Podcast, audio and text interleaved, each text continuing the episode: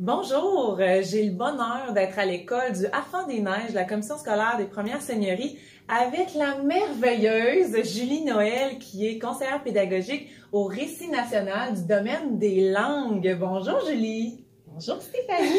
Je suis très contente de te recevoir parce qu'on va parler d'un domaine qui pour moi est vraiment hyper important et c'est celui du développement des compétences de la communication orale.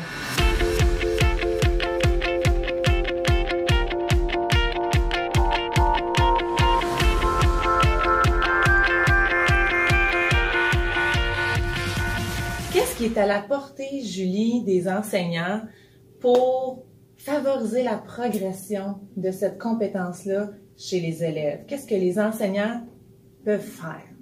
Bien, premièrement, enseigner la communication orale. Euh, la communication orale, il y a la prise de parole qui est la prise de parole spontanée, il y a la prise de parole aussi préparée. Oui. Il y a l'écoute. L'écoute est importante. Écoute spontanée, écoute préparée. Et euh, dans le fond, ça doit se vivre, euh, on doit les préparer dans différentes situations, différents contextes. Il faut pas oublier ben, les stratégies qui y sont attachées. Alors voilà. Euh, quand on dit aussi communication orale, euh, ça implique que ben on apprend aussi nos habiletés sociales par rapport à tout ça euh, pour les outiller à la vie de tous les jours. Et justement, ça devrait être vécu beaucoup plus dans des dans, un, dans des contextes authentiques où euh, peu importe la discipline, euh, dans le fond, il y a des interactions qui sont vécues par les élèves. Ouais. Et dans le fond, l'enseignant, dans le fond, faut qu'il euh, le planifie des moments d'observation de ces interactions-là qui se vivent au quotidien, au jour le jour, dans la classe. Donc, si j'ai bien compris, si les enseignants souhaitent développer Mhm. les habiletés de communication orale, ils peuvent commencer tout d'abord par créer des, des moments, des situations où les élèves vont avoir à communiquer ensemble. Ça peut être, par exemple, une rétroaction sur une lecture, Oui. partager leur, euh, leur lecture ensemble et s'assurer d'aller observer la façon dont les élèves s'écoutent et communiquent ensemble. Tout à fait. Comment on peut maintenant passer à une autre étape dans un contexte de communication préparée? Le fameux parle-moi de tes vacances, explique-moi quelque chose, t'as tant de temps pour le faire, trois, quatre critères. Comment ça peut passer à un autre niveau pour être enseigné et, et développer les compétences orales des élèves? Ben moi, je te dirais qu'il y a aussi, il y a, il y a comme euh, une transition aussi, une, une communication orale, euh, spontanée, mais qui est comme préparée sans être trop préparée. Oui. Et là, on peut se servir du numérique. Euh, L'enseignement, moi, j'aime j'aime beaucoup me référer euh, à notre euh, chercheur, euh, Monsieur Christian Dumais. Enseigner l'oral, c'est possible. Alors, où il est question d'a- d'ateliers, euh, d'ateliers de, de communication orale. Et ce qui est important, c'est d'avoir les trois, il y a trois moments vraiment clés à, travers tout ça. Fait qu'il y a un point d'enseignement, il y a un entraînement, tantôt on en parlait, il y a un entraînement et il y a une régulation. Une régulation qui peut être vécue par euh, les pairs, par l'enseignant et pourquoi pas par le numérique. Ça, je l'ai vu dans une classe, les, les, les élèves euh, euh, préparaient un balado qui est une Oui. communication orale euh, préparée. Les élèves ont appris à paraphraser. Ça aussi, ça s'enseigne à apprendre à paraphraser les propos d'autrui euh, pour respecter les droits d'auteur. Et là, bien, on se pratique, on se réécoute, et là, en se réécoutant, on regarde est-ce que euh, mon débit est correct, mon volume, mon intonation, ma prononciation? Et là, de ces éléments-là, bien, l'enseignant, après ça, va amener un point d'enseignement. Les élèves vont s'entraîner dans ces différents éléments-là, vont se pratiquer, vont se réguler pour, après ça, produire un balado d'une certaine qualité. Exactement. Donc, il y a des itérations, il y a de la progression. J'aime ce processus-là et j'ai l'impression que ça donne des exposés oraux des élèves qui devient plus authentique dans la façon dont ils vont s'exprimer plutôt que d'aller chercher un langage où bonjour, je vais vous présenter mon exposé oral avec la même routine, les mêmes mots, puis dans un réel contexte, l'enfant s'exprime pas du tout comme ça. Puis là, je vais terminer avec merci, Merci de, de m'avoir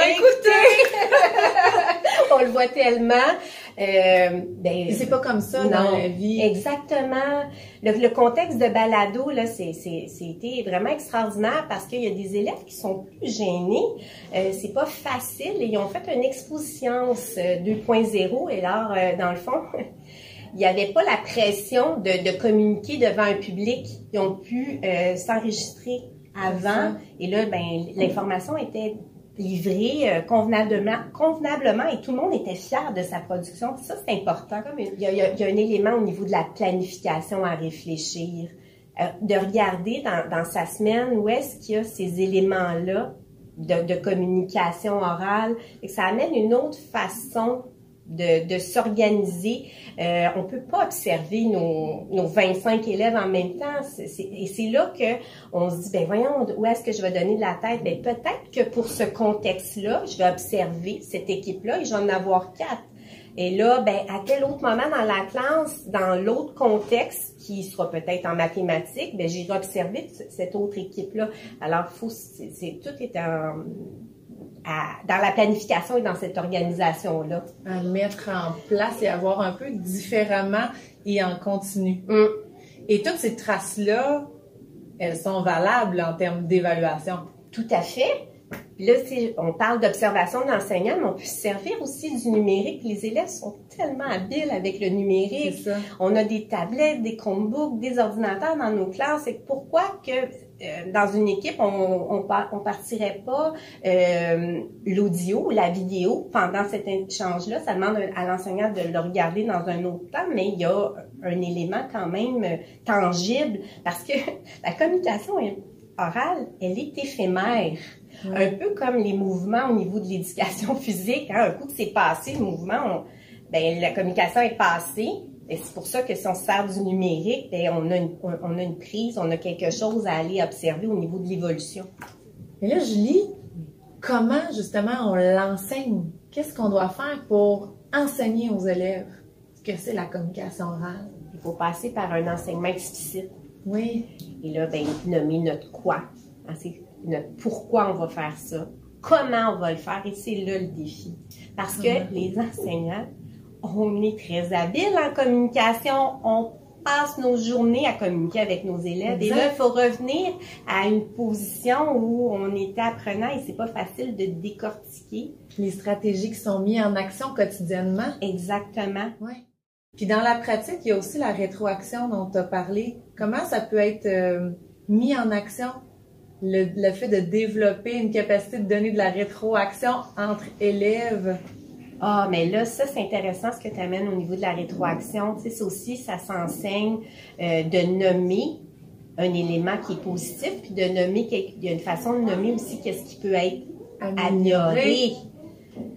Il y a des prises de conscience aussi par l'auto-évaluation de l'élève. Alors ça, ben, il faut les aider à se structurer, les créer, ces petites fiches-là qui vont les, les, aider à, à s'auto-réguler par rapport à tout ça.